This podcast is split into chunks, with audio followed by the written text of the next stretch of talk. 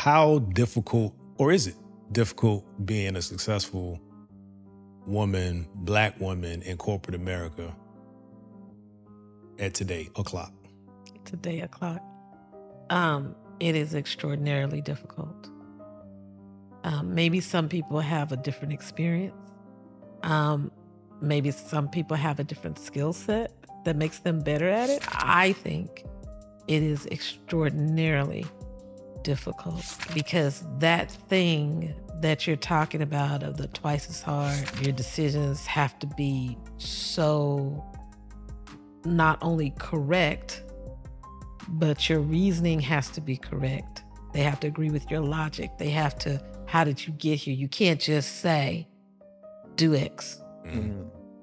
You have to, well, because I was looking at this data point here, and then in consideration of that, and then this, the, the, the, perhaps X would be the way we should go. Mm. But let me know your thoughts about that. See, see how, how I did that? Mm-hmm. I mean, mm-hmm. and that's every conversation that I have all day long.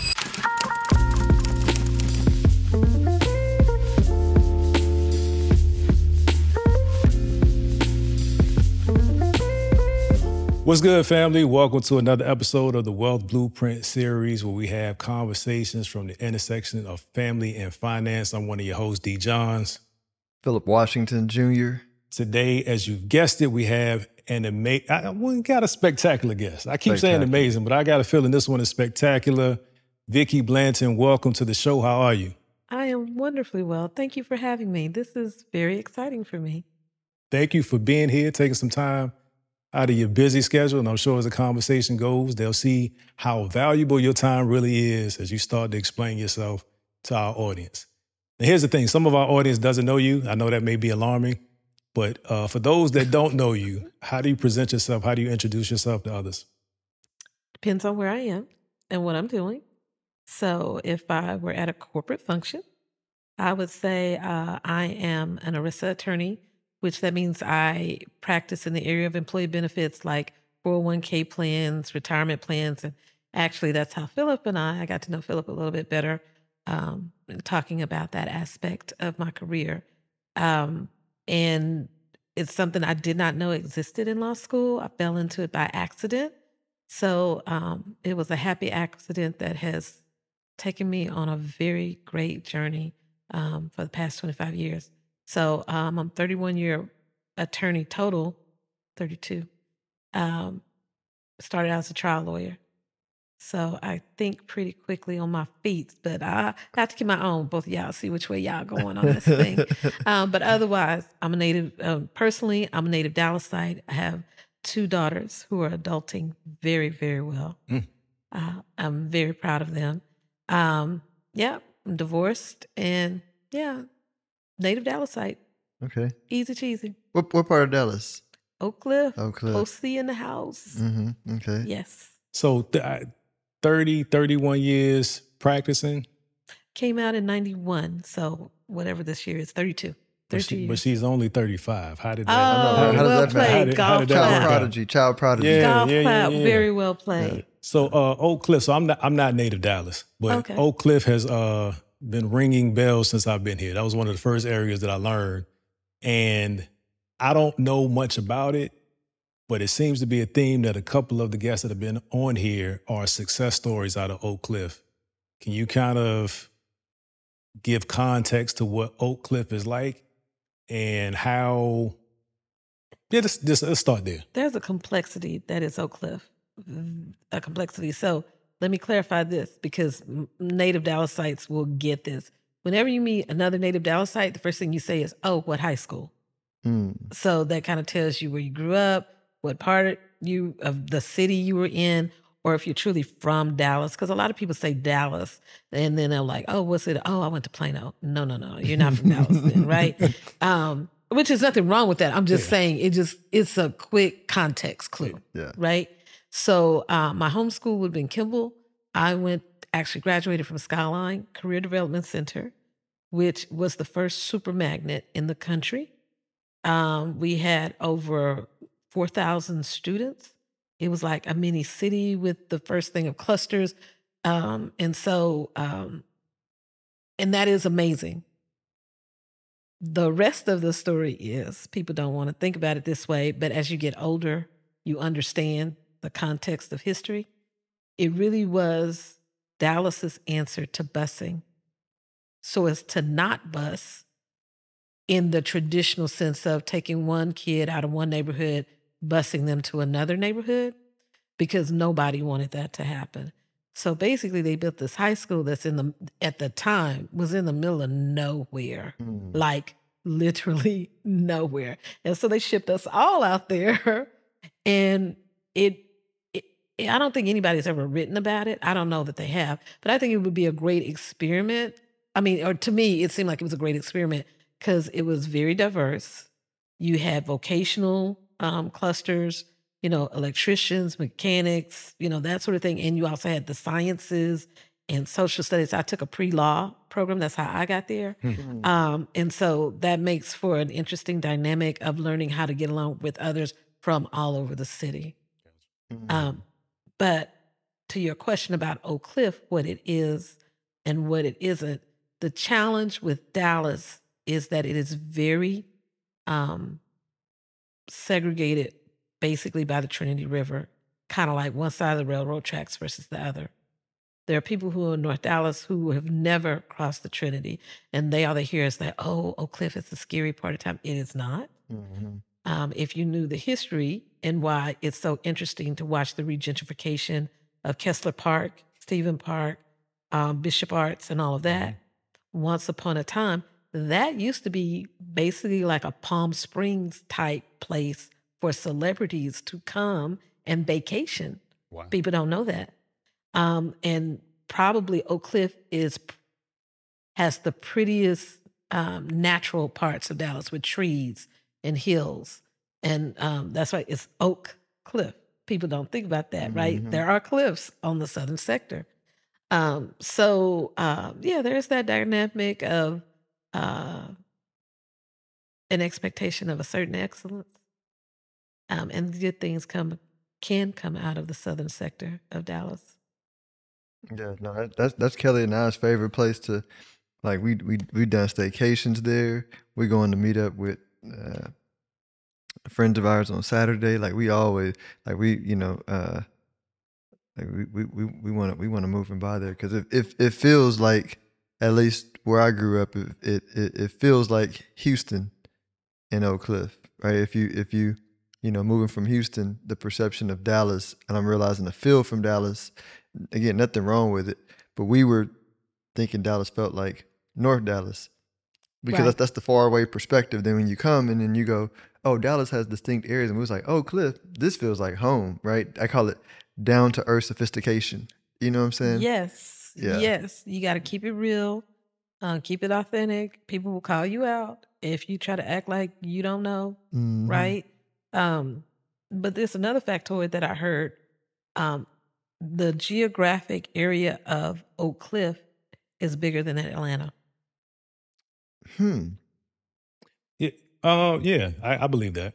I believe that Atlanta seems big. It has a lot of attention there. There's a lot of opportunity. I network with several people there, but in terms of its actual size, it's like you were saying, people claim Atlanta, but they're not actually right. they're Atlanta adjacent. Yeah. yeah right. So like I guess the not knowing, not driving around, not visiting Atlanta geographically seems way bigger than it is. Right. Tons of opportunity there. So in um what was what was life like for you uh growing up? Um who who was in the house? What was the what was the family dynamic? And I kind of want to weave it into like what what was the conversations around money in the house, if any? Um, so I grew up my uh, with uh, both my parents uh, initially they divorced when I was in junior high school. Um, interestingly enough, my my dad, who is an architectural engineer and lives in DeSoto, not too far from here, probably on the other end of Beltline. Um, but my dad was an, arch- an architectural engineer with the Army Air Force Exchange Service. So when I was about third grade, AAFES. Hmm. Yeah, Yes. Mm-hmm. And uh, third grade, we went overseas and lived in Japan. Okay. For about a year. Um, my mom, you know, worked, uh, and I don't ever really remember a lot of discussions about money. I mean, it probably was fairly traditional, but my mom worked, mm-hmm. right? Uh, and I remember in Japan, and this comes as a memory. Um, I, you know, I was commenting on your artwork being so amazing. Uh, my mom got a job because there was a painting that she wanted to buy, Hmm. and uh, and and she still has it. Mm. And uh, so it, it, his was very traditional. I take care of the house, the stuff. Your money is your money. You do what you want to, but I guess they all worked out. My mom was fairly, you know, frugal. Um, she's very much her her big saying is if you want something, put the pencil to it. That's what she always Mm. said. Well, put the pencil to it. Like figure out what it's going to take, Right. what it's going to cost, what are you going to need to sacrifice, you know, to to realize do you really want this? Um yeah, so from that I don't remember there being just a lot of conversations. Certainly no conversations about investing. So Mhm.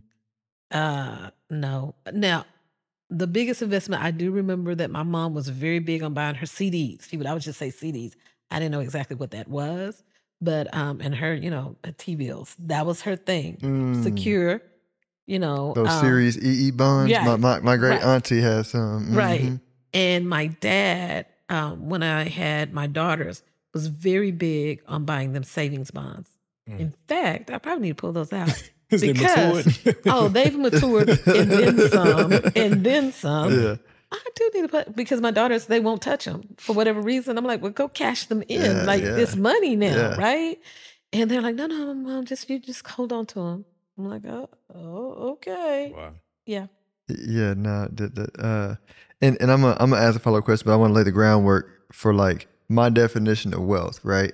Because mine is different than what you think a traditional wealth managers might be, or just society is. I think of wealth as quality of life, right? So a lot of people go around and they go, "I'm not wealthy." I'm like, "Do you have a good quality of life?" Yeah, I was like, "Then then you're then you're wealthy, right? Right? Everything else is just an expansion of of that, you know. So like, um, from from from that perspective, what what do you because outside looking in i'm like Vicki's living the life that she wants right i see you every time you're happy you know what i mean like you're excelling at what you're doing so like uh, from my perspective you have a very uh, wealthy life even outside of we don't even get into your personal financial business but i'm just talking about from that perspective um, uh, what helped shape your perspective on like building this life that you wanted Wow. Um, that's interesting question. I agree with you that um well I very much grew up into in the sense of money does not equate happiness. It was more so money creates choices. Hmm. Right? It gives you greater opportunity um, and then what you choose to do with it is you know that's a matter of being able to make good choices um, now i will tell you my mom was very big on consequential thinking mm. right every you know what is it the dynamic every action has an equal and opposite Absolute reaction. reaction Mhm. um, there are consequences to what you do um, so own your choice if you own your choice, then you'll be good with the consequences, whatever they may be. Um, so sometimes you have to make some choices that seem negative, but if you've thought through consequentially, you'll be willing to accept that. I think, to me, I think personally, there are a lot of people, A, who don't own the choices they make. They try to put them on other people Mm. Hence, they become unhappy because they never own that choice. And then they try to pin their unhappiness on Hmm. other people. Hmm. They didn't think through the consequences of that choice. and not making a choice so, and being so, apathetic yeah. is still a choice. Mm-hmm. People don't get that. yeah. I mean, if you just sit in the middle of the road, yeah, you're not getting run over today. Right. Eventually, Eventually, something is going to come along. You've got to make a choice and own that choice. Yeah, In- mm. indecision is still a decision. It's still a decision. what what what did um, Japan do for you in terms of how you see the world? And for context, for my reference, we lived overseas for three years. Mm. My children, my youngest was six months when we left. So the the, the first half of his life, when well, he's beyond half now, but even when we came back to the states, they still had a reference of life overseas, and they thought the states was a visit thinking we're going to go back overseas. Where'd y'all live? In Dubai. Okay. For three years. And my, my older children saw it differently. So it was interesting to see them at different stages of life. I had five. And at the time, oof, why did I do that? I think at the time they were six months,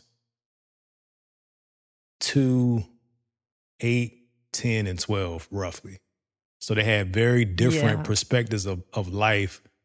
The younger two only knowing that as they're becoming right. more aware of things, the older ones having some contrast of what they left in the States.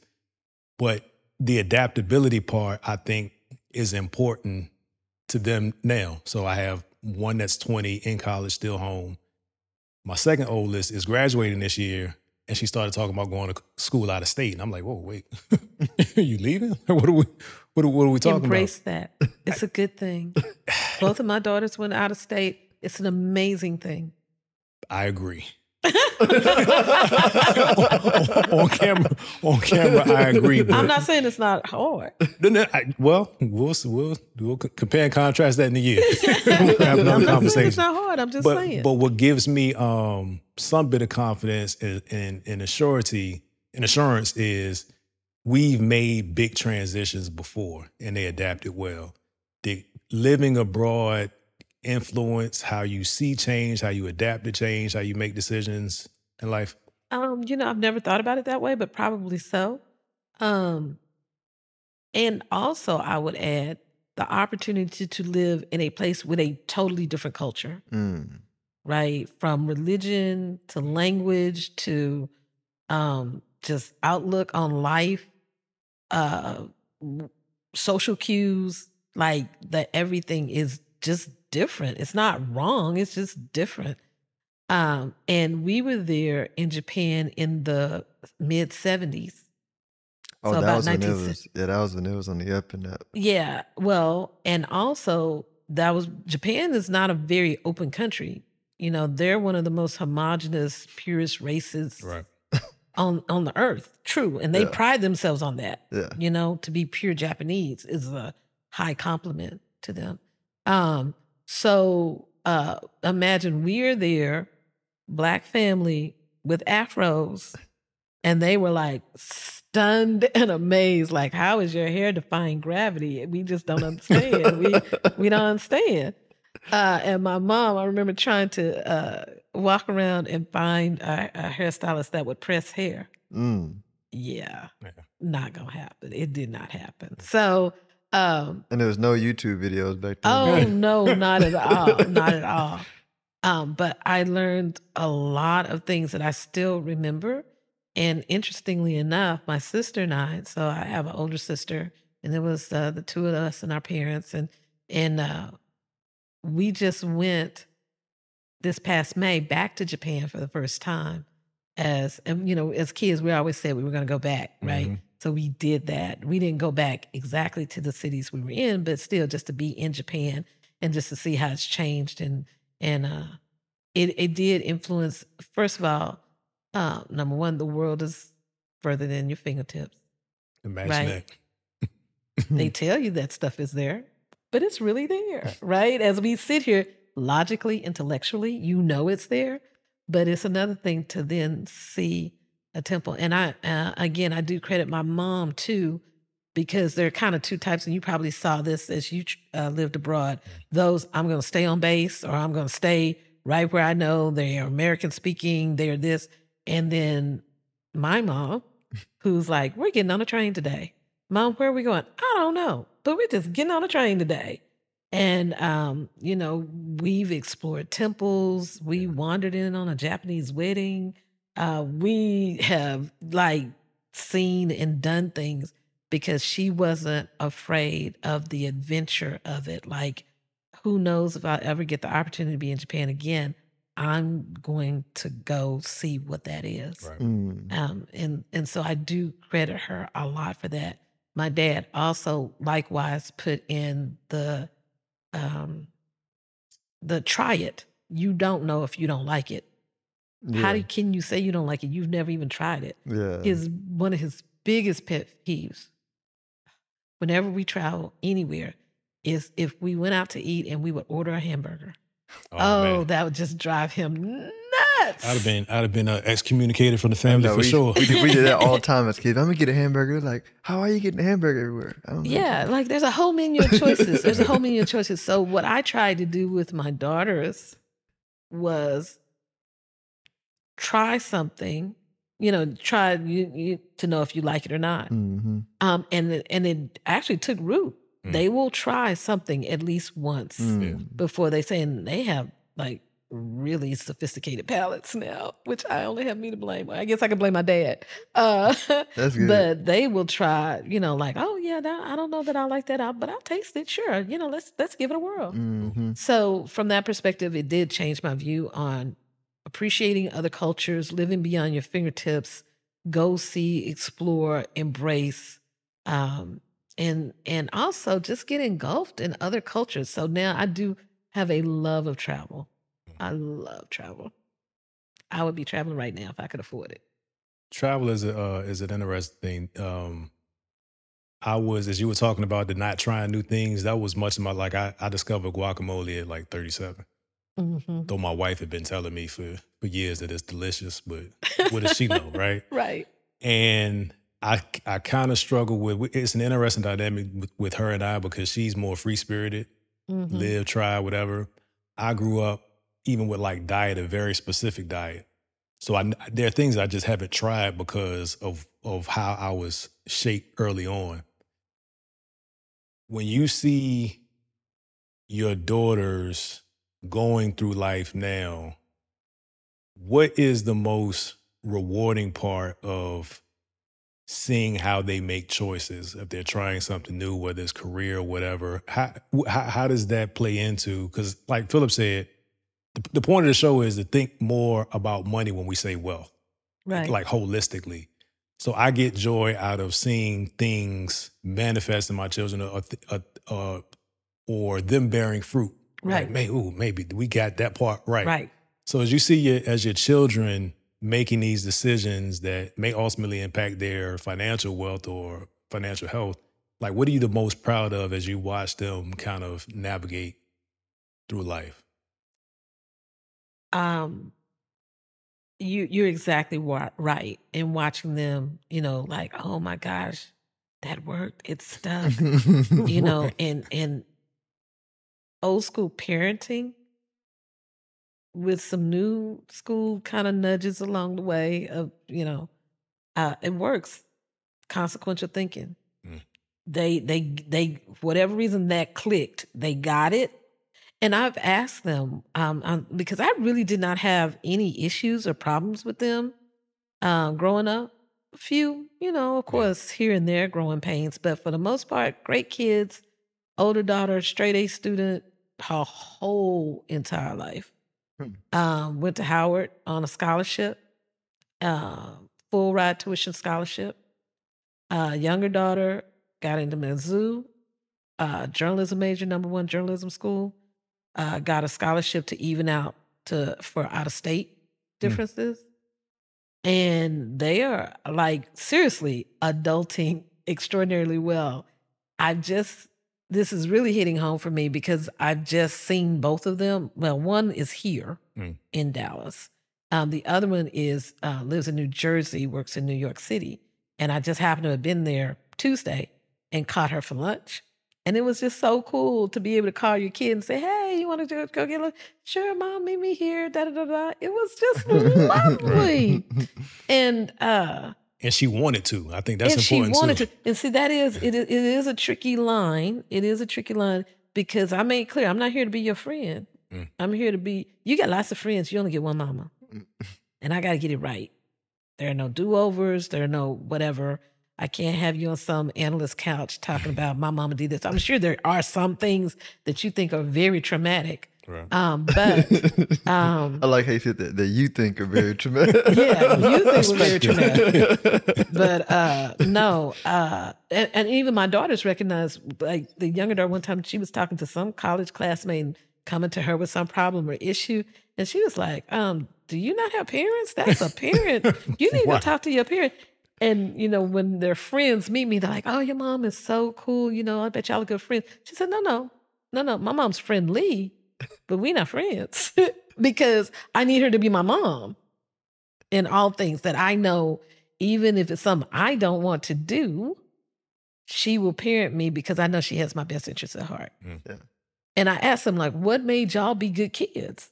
Because you see, there are some people, they're great people, and their kids are terrible. They're just terrible kids, right? um, and you know, I'm like, so that could have happened. I mean, certainly, I'm grateful that it they were good soil to start with. Right.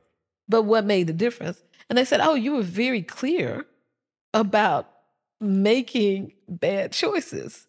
The consequences were very clear, very consistent. You told us what was going to happen, and then you followed through on either side, yeah. good or bad." Yeah. Right? Yeah. Um, and you know, then sometimes it was a threat of what could possibly be that was beyond the imagination. And like and some things we just never didn't want to find out how bad it could right. go. So let's just not test that. Um, what kids thrive on more than anything else is consistency. Yeah. Yeah, I, I I I like the way you put that because that's like I think in terms of like and this is gonna roll into my next question because I think we talked a little bit about it before, just the whole rise of women in business and and one you know like one of my biggest investment theses and I call it I call it a thesis tongue in cheek because like on the long term I'm pretty right. You know okay. what I mean? Like I'm pretty right on wrong Be- because all I'm looking at is the gap in perception. I'm looking at the bias of the previous generation mm-hmm. and the perspective of the new generation that that's building on the foundation. And I'm like, I don't have the bias, so I can see clearly, right? And so I'm saying we're moving into a world where women, um, like minorities and women, so if you put that on a circle, you know, minority women, black women, are uh, increasingly uh, having more influence because the perspective is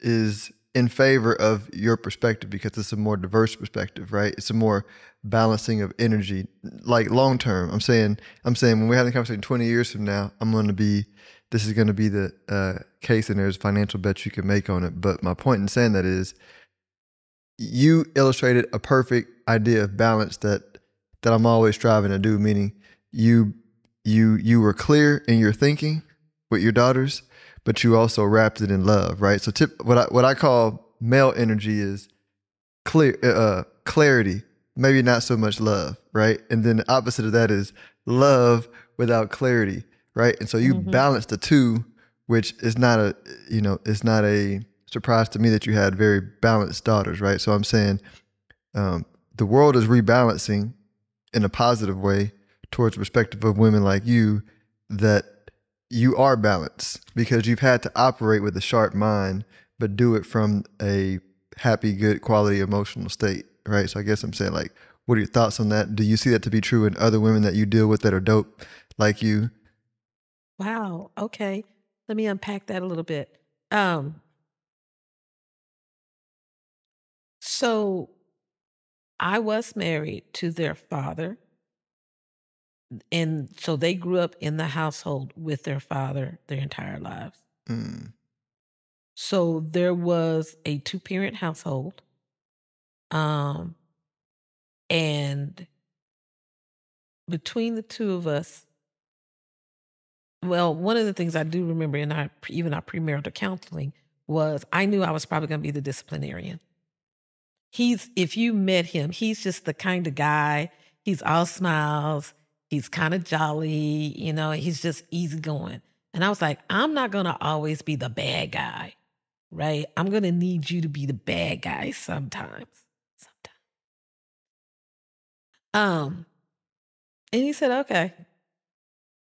I, but at the same time, interestingly enough, I don't think my daughters consider him a pushover. Right. Right. It, it, they, I, he never gave off energy of daddy's little girls, little princesses either right? He had them, you know, took them camping, showed them how to do stuff, motor yard, like, like be self-sufficient women in that way. Um, at the same time, um, you know, we we were able to do the tag team, you know, tag you're it, you know, mm-hmm. today. Right. Because we were also a two career household. Mm.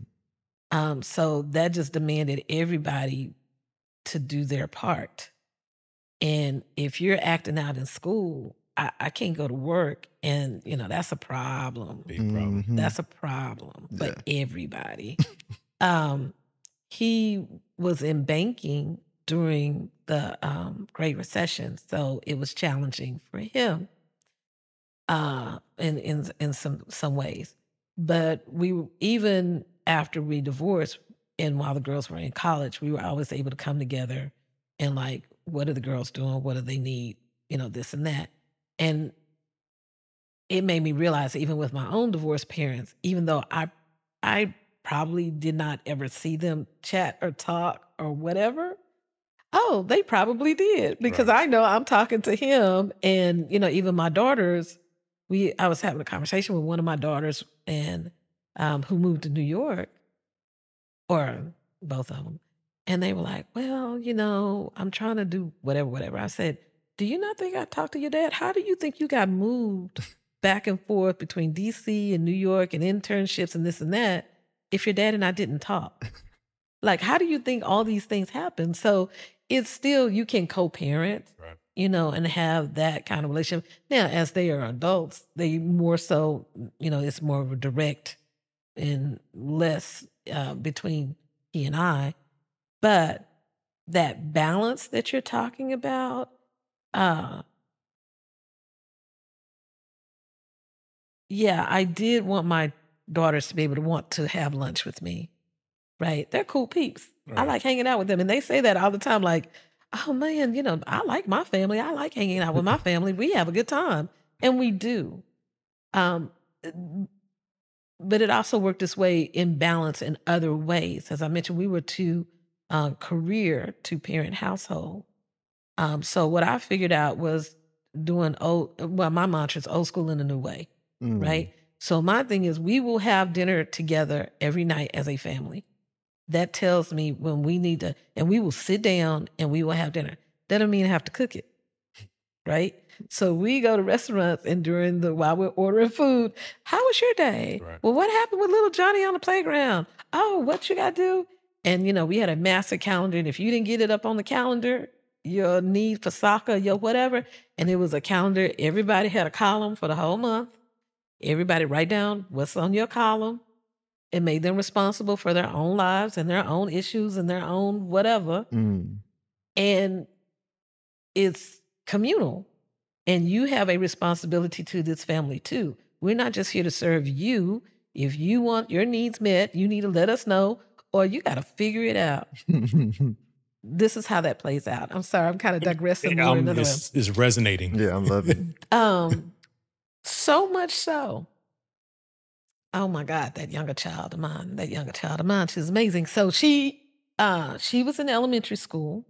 Again, we had a pickup for her to go to daycare, after school care, and she wanted to do the drama club.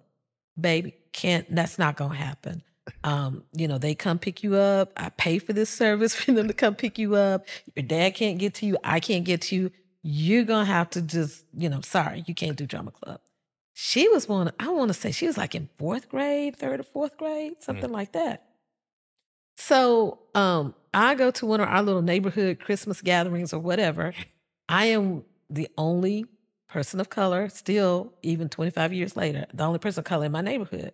But what I would always do, because they were always, you know, the moms that didn't work or whatever, they would check on my daughter. And I always would give them like a bottle of champagne on New Year's, kind of like, Happy New Year's. Thanks so much for seeing by my child, blah, blah, blah. But, you know, didn't think anything about it. Anyway, so I go to the Christmas party and I was like, oh my gosh. Her son was named Evan. My daughter's name's Devin. So Evan and Devin just love that drama club. They're just having such a great time in drama club. Yes. Oh, Devin has been telling me great things. What drama club? What is she talking about? And of course, I can't say anything because they're gonna have CPS in my house. like she don't even know what her child is. She said, "Oh my gosh, they just you know." And when I take Devin and pick her up and take her to the daycare, she just they just said Evan just hates to see her go. She negotiated. Yes, and you know what? I am so sorry. I have been so busy. I've been meaning to thank you for that. this child in fourth grade had figured it out. I told her what the issue was.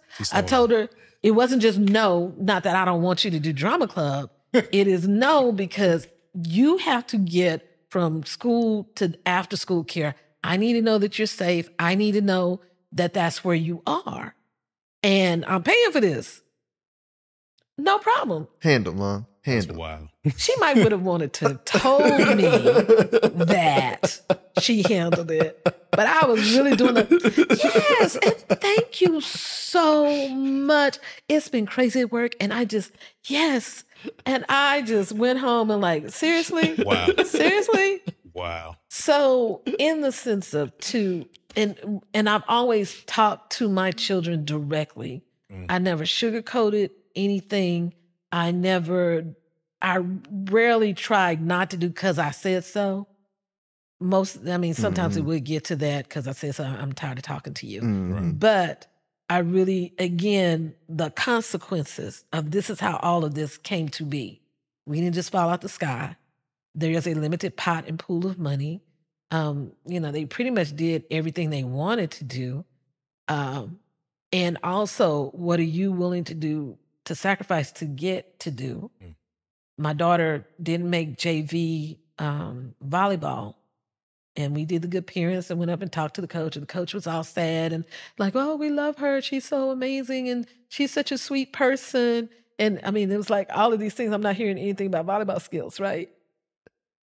And then when it came back, he said, you know, she just didn't have this skill, this skill, this skill, this skill. I'm like, well, did she know she was supposed to have these skills or whatever? And he's like, well, we kind of did drills. You know, he was trying to start. And then this is the interesting part. I'm sorry, I'm diverting, and you're probably going to edit this, but this, this is interesting. this is interesting. So, and then it was a white coach had known her, and he was like a really, really nice guy. He really, really was. But he said, he said, if I can just be candid with you, I only have so many spots. Your daughter is going to college, without a doubt. Mm-hmm. These other girls, this is their only shot. Opportunity, yeah. I can't do it on a Devin just wanting to be here. I didn't mean to say her name, but mm-hmm. Devin, you know, she just wanted to be here. So when come back around and, you know, she cried a crocodile tears or whatever. And I said, well, Devin, I'm sorry. You know, we talked to the coach. He said you could be the manager if you wanted to. You could, um, you know, do this other stuff. And he's like, okay, well, you know, she was sad. I said, well, Devin, what did you really like about volleyball? Oh, we got to wear uniforms. We got to wear cool jackets you know, hanging out in the weight room. I'm like, I'm not hearing anything about the sport, about the actual sport itself. I said, here, Devin. And she was like, but I really want to be on the team. I said, look, Devin, I've already talked to them. But here's my issue with it. And I don't have a problem talking to him, but I have never once had to tell you, get that volleyball off my table. I have never once had to mm. say, Devin, stop bouncing that volleyball off my house. Mm-hmm. I have never once had to say, Devin, we can't afford to send you to camp because you've never asked to go to volleyball camp. So I'm kind of with coach on this one. Right. It's you it's not in your heart to do mm-hmm. it for the love of the sport. Yeah. So again, mm. it's about making it clear to them what are you willing to do to make your dreams come true? What are you willing to sacrifice, work for, earn that is your own. Um, and that to me is the part of the wealth too, because part of wealth is owning ownership, mm-hmm. whether it's your choice, whether it's um, your decisions, whether it's your house, whether it's your car. it's ownership. Mm-hmm. When you own something, you have a different level of commitment to it hmm. and what you're willing to do to defend it and not let anybody take it from you for any silly, foolish little reason. Mm-hmm. And value it. So you just, people are so precarious with some things that are irreplaceable. Mm. Well, let's uh let's take a quick break here from our sponsors and we'll be right back. Do I want to make more? Yeah. Am I not making more because of limited thinking? Of course. Or I'll be making it, right? Then you realize, yeah, I'm never to stop wanting to expand. I'm always to want to expand. So beating yourself up on like your current limitations doesn't make any sense. This episode is sponsored by the Wealth Building Made Simple podcast, available on Apple Podcasts, Spotify, YouTube, and every other major podcasting platform.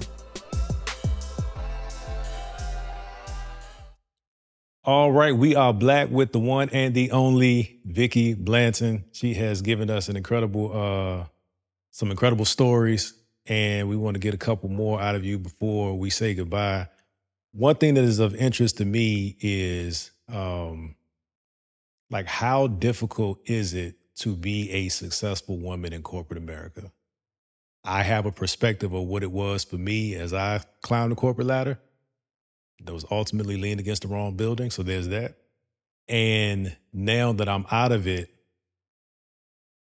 being the one to support my wife as she did me, as she's the lead in pursuit of her goals and dreams, like I'm trying to, I'm trying to unexecutive, uncorporate to a degree to make sure that I am showing up for her the way that she needs me. And I would call it down to give a uh, detailed report about how that's going, but I want wanted to stay positive. as positive as possible. But for me, like I, am I'm, I'm, a, I'm acutely aware that that's something I'm trying to unlearn because I think of everything as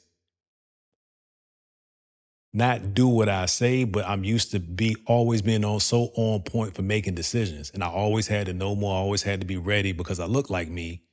And like there was that pressure. And then there was the we were a single income household for the last my wife was in the military. We made a decision for her to come home and be a stay-at-home mom.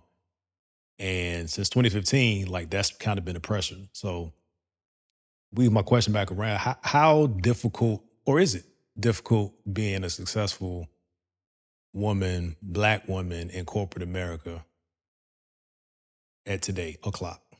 Today o'clock. Um, it is extraordinarily difficult.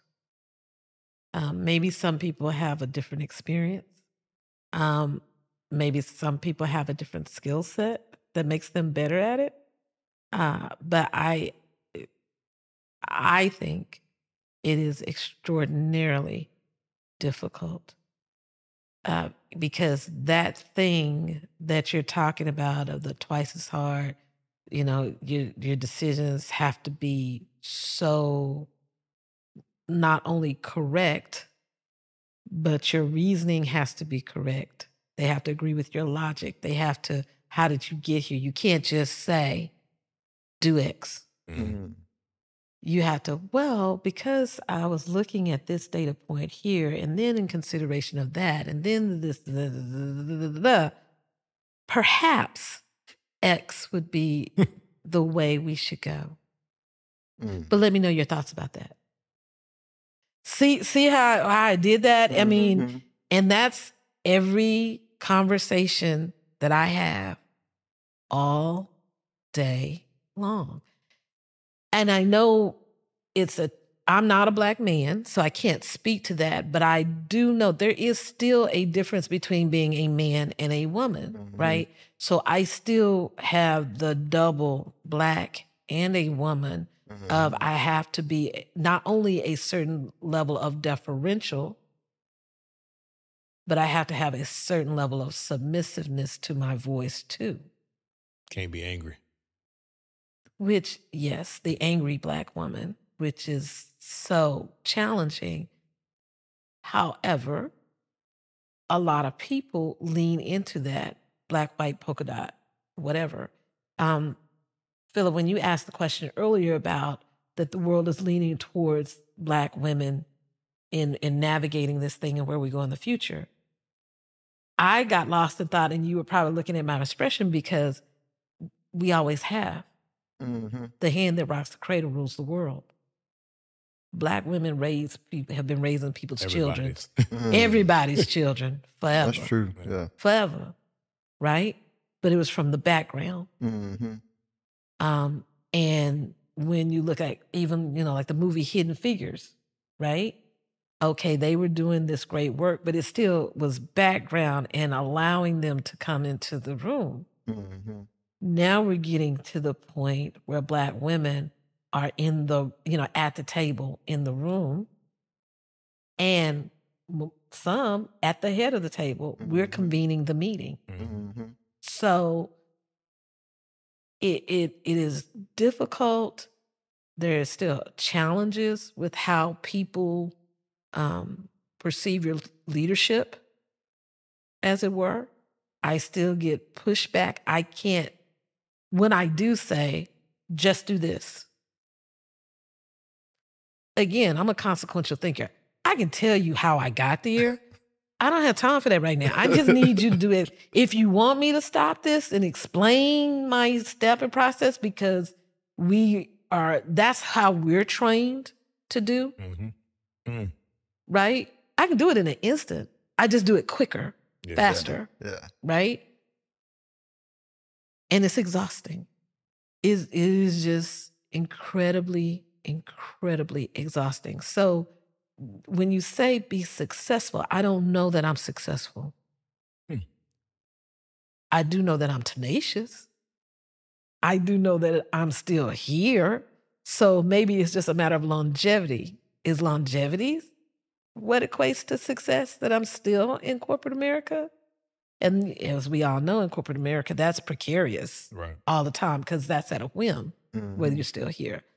I just, you know, fortunate enough that I picked up a skill set that was needed, but, you know, no one is indispensable. Very they can true. get someone else to do it for sure. I just have a special, but they can't do it like I do it. Right. 100%. And the way I do it is um, and I do see the looks of awe. Vicki, how do you do this? And you make it seem so simple. So simple. It's the reps. well, I mean, that's what I do. And and I think and I think when you take the fact that you are on so many boards and uh, you know, head of a uh, old school powerful organization here in, you know, Dallas now and um you know, I, I, I look at it more like, and, and it's going to turn into a question, but it's more like um, uh, the the the perspective and the approach that I feel like you have is something that I'm personally learning because I am a, you know, like if you think of my core, like my core nature, right? My wife has helped balance me out, you know, but my core nature is I'm a man's man. You know what I'm saying? Like I do Muay Thai. I, mean, I keep going back to that, but that's if I didn't do that, then I would like have all that unbalanced male energy that bleeds over into everything else. Cause I, you know, I, I'm a very dominant, aggressive, clear minded thinker. Right. And so I've had to learn to balance out the, you know, cause when you're, um, and this is, you know, I even, so I understand because when you're like that, I was going to say when you're smarter than a lot of people a lot of the times, right? Which you go, ah, should I say that? But that's just, that's just the truth. It's fact. Yeah. It's just the truth. You, uh, uh, you you have to learn the patience to let them catch up, right? Which I sh- didn't even realize was a problem until recently. You know what I mean? I used to go, "Why don't you get that?" Yeah, like what are we talking? Why am I slowing down? Like just I'm I'm always right, so just do it. You know, but you can't say that.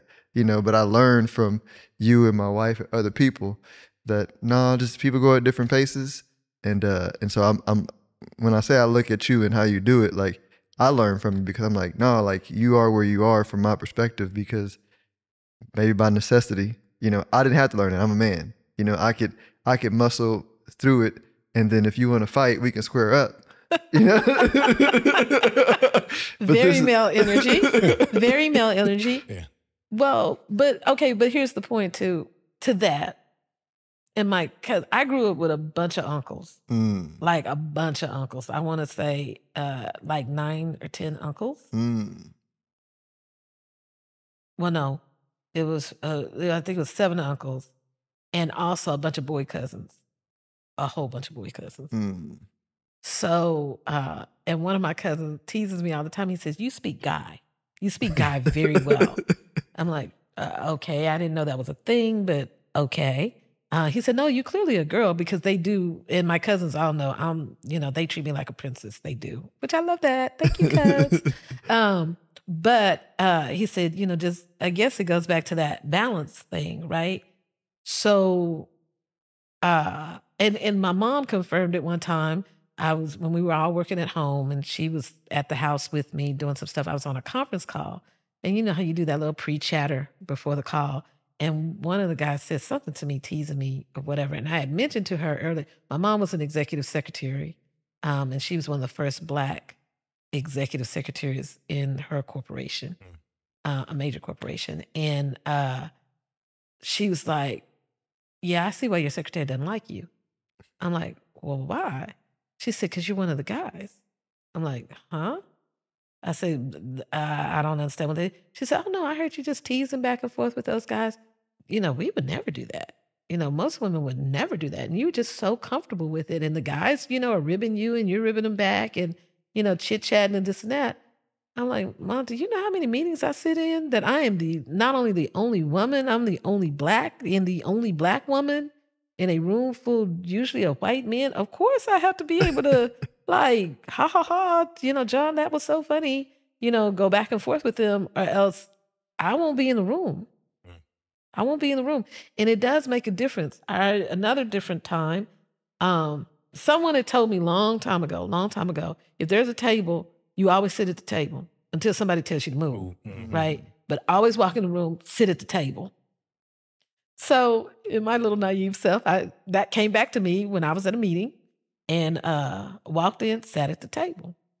And there were cha- chairs already lined up on, on the table. Now, interestingly enough, uh, corporate secretary walked in. He sat at a chair on the wall. Head of uh, labor employment law, she attorney, she came, sat on the wall. And I was like, hmm, this is kind of interesting. Okay. And then everybody else filled in. It's like, hey, Vicki, blah, blah, blah. And we did our, our meeting. And so later, I didn't think much about it other than, okay, I don't know why you didn't sit at the table, but okay. And then came to me later. She was over labor and employment. She said, when you were sitting at that table, I walked in and you were like at the table, your stuff set, ready to go, and then everybody greeted you. She said, Man, that was powerful. Mm. That was powerful. Little things like that that you don't know mean something to people they do. That is almost imperceptible, mm. right? Yeah. To the extent I take up space, I'm going to take up space. I have to do it in a way that doesn't have negative impact. Right. And trustably, and this is the other part that I, I really tell my daughters and I tell younger people, this is 30 some years. This this ain't like yeah, I didn't just graduate and come out like this. This is years decades smoothing, training, soft skills, watching other people, reading the room. I cannot tell you how much a lot of this is soft skills. Mm-hmm. And you have to be willing to just sit back and just perceive the room. And a lot of times, now, you know, a lot of times it is racism and sexism. I'd say that's about 80% of it. But a lot of times it's not. People are concerned about themselves, their own welfare, what they want to get done. And if you can find some way to tie in what you need done that is, you know, helpful to them, I'm really help me help you. Right. right? That that is a lot of corporate America energy. Mm. But that takes time. And willpower and the ability to withstand. And some days you can do it. And then, you know, some days Vicki Blanton shows up for the office, and then sometimes it's Kiki from Oak Cliff. um, and that is right under the surface, Ooh. right? And then I always think about what uh, y'all ever see the skit Dave Chappelle when Keeping It Real goes horribly Oh wrong? wrong. man, Mhm. that was the funniest one. That was a Shake fun- my hand. yes, yes. There are many meetings, many meetings that I want to go in and go like that. But what I learned the corporate the corporate way to do that, I take exception to that. That was a fighting words. Mm. In any meeting, I take exception to that. Hmm. Huh. And the other one is that's very funny. Well, lawyers do it all the time, but if somebody's talking whatever, whatever, and you're like, and you, your response basically is whatever. Duly noted. Absolutely. And then you can move on to whatever you're talking about. I did that in a meeting once, and uh, everybody fell silent. This guy was going to read me the riot act, and he was showing me this and that and the other. And it was a big, I mean, like it was like one of these meetings cast up thousands in there. And he was going to show me, and he slammed the book shut. Duly noted. Now, if we could move on to the next da da da da da da, in my mind, and everybody just went quiet. And I was like, oh my God, what did I do? What did I do? What did I do? And so um, the opposing side, they got up and left. The second the door shut, Vicki, thank you. We've been trying to shut that guy up for years. And you just did it in two words. But I mean, that's that's a superpower. I'm telling you, like, there's a. We talked on the phone before. Yes. There's a generation of guys like me, right? That our personality, the aggressive personality, is the personality, the perspective that runs the world today, right? I'm not saying me. I'm, I'm, Yeah, yeah. I'm but I'm saying that mindset. But a lot of us that are of this generation want to learn from you because, like, the, the first thought that comes to my head when somebody gets disrespectful in a meeting is be like, pause, step outside and handle this. Which you can't do that. You just can't do that. It doesn't oh, It doesn't go well. It doesn't. It Doesn't doesn't. well. It, yeah, it doesn't. Kind of like I'm smarter than you. I can beat you up. If we're gonna, if we're gonna do some reckless talking, right? Let's let's do it with the hands because like that's natural progression of how I see things going. Which is, I understand that's not the right way. So I have to either Just- your time. Right, which is which doesn't address the problem, right? Because then I have a, the, or learn like what you just said. Duly noted. I was like, that is genius. Like like that's a genius move. Now he just took a swing, missed, and now he feeling shamed and stupid. Yeah. And it's, you know, it sounds learned, right? and like, I'm giving that due consideration. That's another way to say that. And due consideration is no consideration. That's what you're. That's what. That's the amount of consideration you're due. is- so, um, I mean, there are other ways that you can do these things, and you know, to the extent you do martial arts, which is you know a lot of that whole, and maybe that's back to Japan. You got to master yourself Mm-hmm. in most things, right? You got to learn to calm yourself. Yeah, you're gonna feel better in that moment, but then, but then what? Right. And then what? I mean, that was to the point of that's how my mom taught consequential thinking. It was always, and then what? Mm-hmm. That is always, I don't care what sentence you say, that is the next question. And then what? Well, I'm going to tell him out. Okay, and then what? Well, I might get fired. Okay, and then what? And then what? And then what? And you just, it never stops. Mm-hmm. Now, that's kind of a crazy way. I mean, I won't say crazy, but I mean, in some instances, you can drive yourself crazy Mm-hmm. where you have to get to a point of, okay, you know what? I'm good. I, I, I'm, g- I, that's all I got. if you're not willing to accept that, you can't just go off on somebody and, you know, let's, let's, now, I will say there are sometimes but people need to know that's where you can go and you have to give them a demonstration of that. Um, I've given a few choice words and was surprised to find that I still had my job.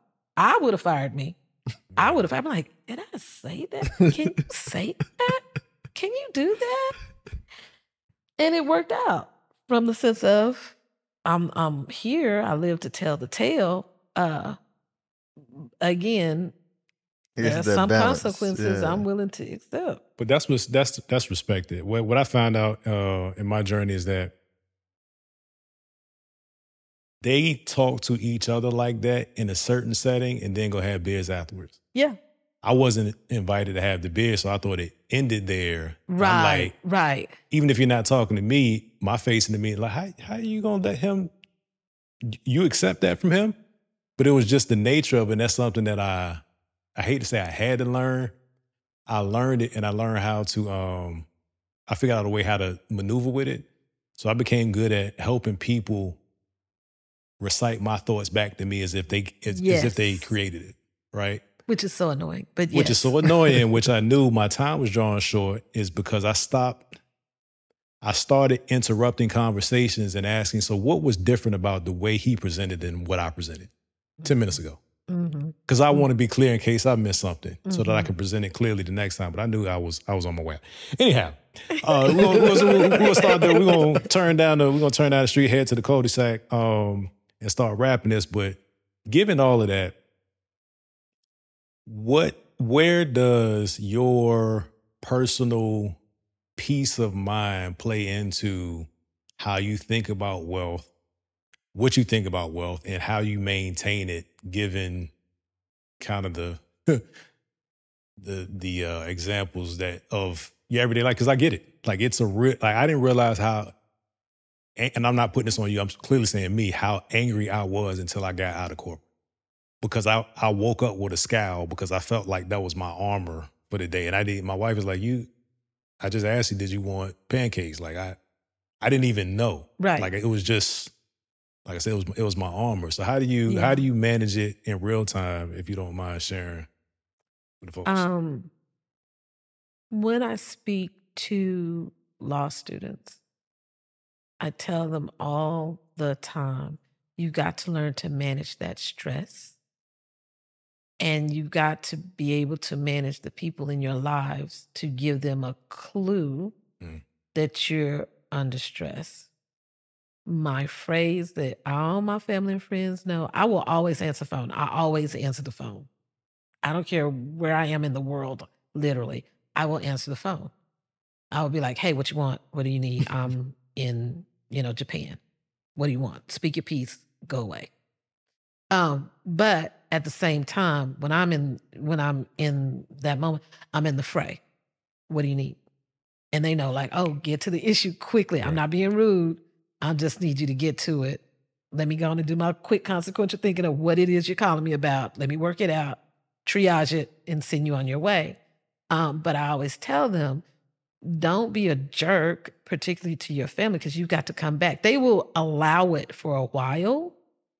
But if you do it in such a way, constantly, consistently, um, they don't have to be there and take abuse they'll do it for a minute. They all understand you're under stress.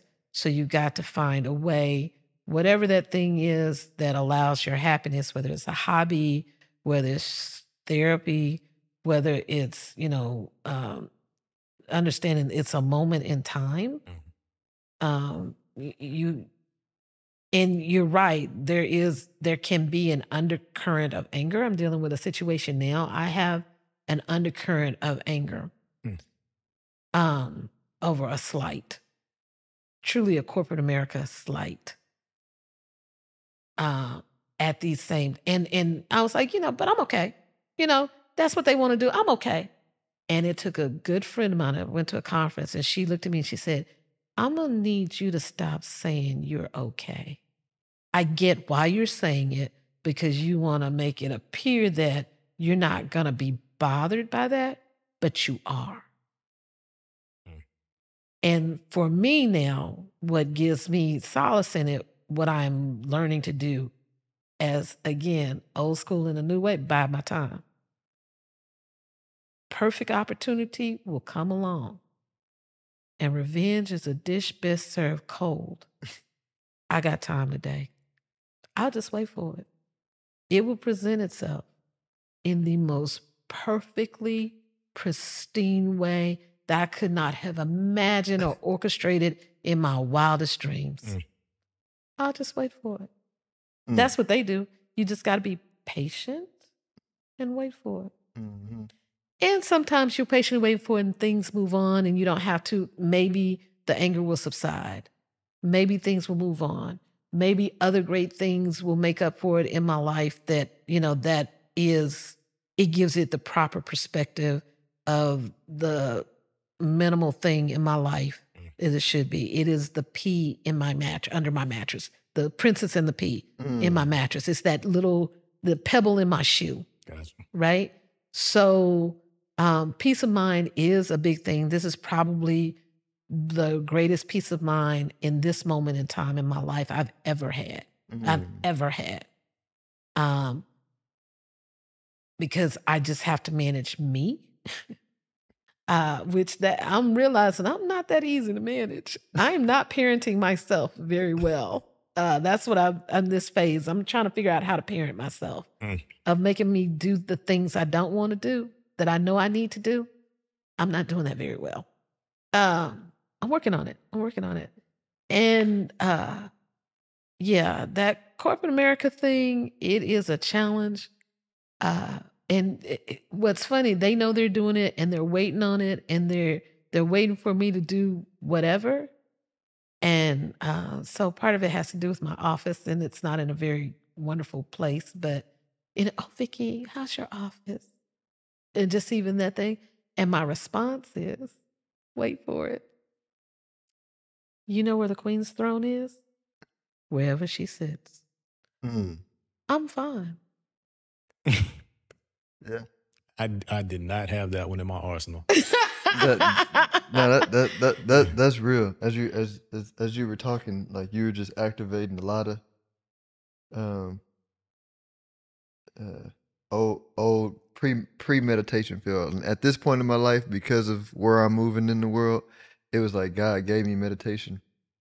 Because he's like, you going in places where you can't take you can't take that uh What's my boy name? You can't take that. Uh, we were just talking about him off air. You can't take that Watch mindset. On. Yeah, I was, I was like, I'm. That Houston boy was still in there. Mm. You know, Wow. Oh, Oak Cliff is still, and, and you know you can't lose that, right? I don't because want to. I don't want to. You can't. Mm-mm. I mean, that's what got you there, mm-hmm. right? That's you mm. know, and I mean, there were times I, I, to your point of that underlying anger that you didn't even realize. There, one morning I was walking, I was driving to work, and then I was like doing something and I touched my face. I kept like, you know, I thought it was like a hair or something. Tears were streaming down my face. Mm. I didn't realize I was crying Ooh. on my way into work. Right? And I was like, oh, and then the old clip of me like, oh no, sis, that's crazy. we we not doing that. Yeah. We not we not doing that. Let's let's figure that out. I mean, I didn't leave at that point, but um, you know, sometimes too, you know, being able to hear your wife say that, right? And accept it and not get defensive that there's something wrong with her for, you know, calling you out, right? Me being able to hear my my colleagues say, you're not okay. Um, and not take it as an attack on you and just say, oh, okay, I'm apparently not hiding it as well as I thought I right. was hiding it. So being in balance with other people as well. So not just balancing yourself within, trying to balance your environment, balancing these kids, this job, all of that is crazy, but you got to balance with others as well. Mm. Yeah, this is good. This is good. Yeah, I, I, um, I didn't know I needed to introduce you as a life coach earlier. read me the whole you know, time. I the get these time. things from people, and if I can just save some people a step or two along the way, yeah, um, it's helpful. A lot of people I'm realizing don't have this in their lives of just talking and thinking through things. And some things you got to actively work at, and you got to want it. Some people really are happy in their misery. Hmm. Be good with that. And I'm like, okay, I'm gonna hmm. let you sit with that. You seem like you got that under control enjoy. Happy I'm going over misery. here. yeah, that sounds like a whole stuff. episode, right? How can you be happy in your misery? Mm. We have to figure that one out. Mm. a lot of people are. Yeah, oh, because that's decided. what they know. Yeah. It's because well, what they know. And you decide to be happy. My dad told me earlier, yes. happiness is a fleeting emotion. So you pick you're happy. Yeah. If you associate a thing with happy, I guess you can in fact be happy in whatever that thing is. Pigs like to play in the mud. That's what they do. Tis true. That's what they do. Yeah. Tis true. Uh, Vicki, thank you for spending um, time with us. Um, you're not paid for this. I don't know if y'all worked that out. No, yeah, we, worked that, we worked out an arrangement. Okay. If you are, invoice him. he, got it. He's, yeah, he's the parent company. Yeah, I'm a, I'm a subsidiary if that's the case. He's the parent company. but no, this this is uh this has been great, man. It's, it's um like I I get the value to me is perspective and real time adjusting, especially from somebody that's done it, right? That has the actual experience. experiences, not just hypothesizing and and um talking out the side of your your, your, your neck. Um, are you on social media? If so, how can people find you? Are you you too busy being busy? Too busy um, being successful. Oh my goodness. I am on LinkedIn. So that's probably the best way. Okay. I mean, I do have an Instagram. I'm not very good at that. She said my password, my, my password is set up a certain way. Yeah, the way my bank accounts are set up. Yeah, no. Um, and uh, yeah, I'm on Facebook. Cool, cool. Well. well, if uh, if it's linked down below, that's how you can find it. If it's not, yeah, just, this was all the value that you needed to get from her. You got anything her, else? Catch her, catch her, catch her in Oak Cliff walking, you know, hanging out. in the daytime, I wouldn't try to catch it. Yeah, not, not at nighttime. Well, I live in now, so I'm gonna take that out. We're not gonna say that. Uh, that's gonna do it for this episode of the Wealth Blueprint. We hope you guys gain some value. There's a bunch of links below to to point you to different places. If this is a clip, social media, there'll be something pointing you to where you can find this everywhere. It's on every podcast platform. It's on Roku. It's on YouTube.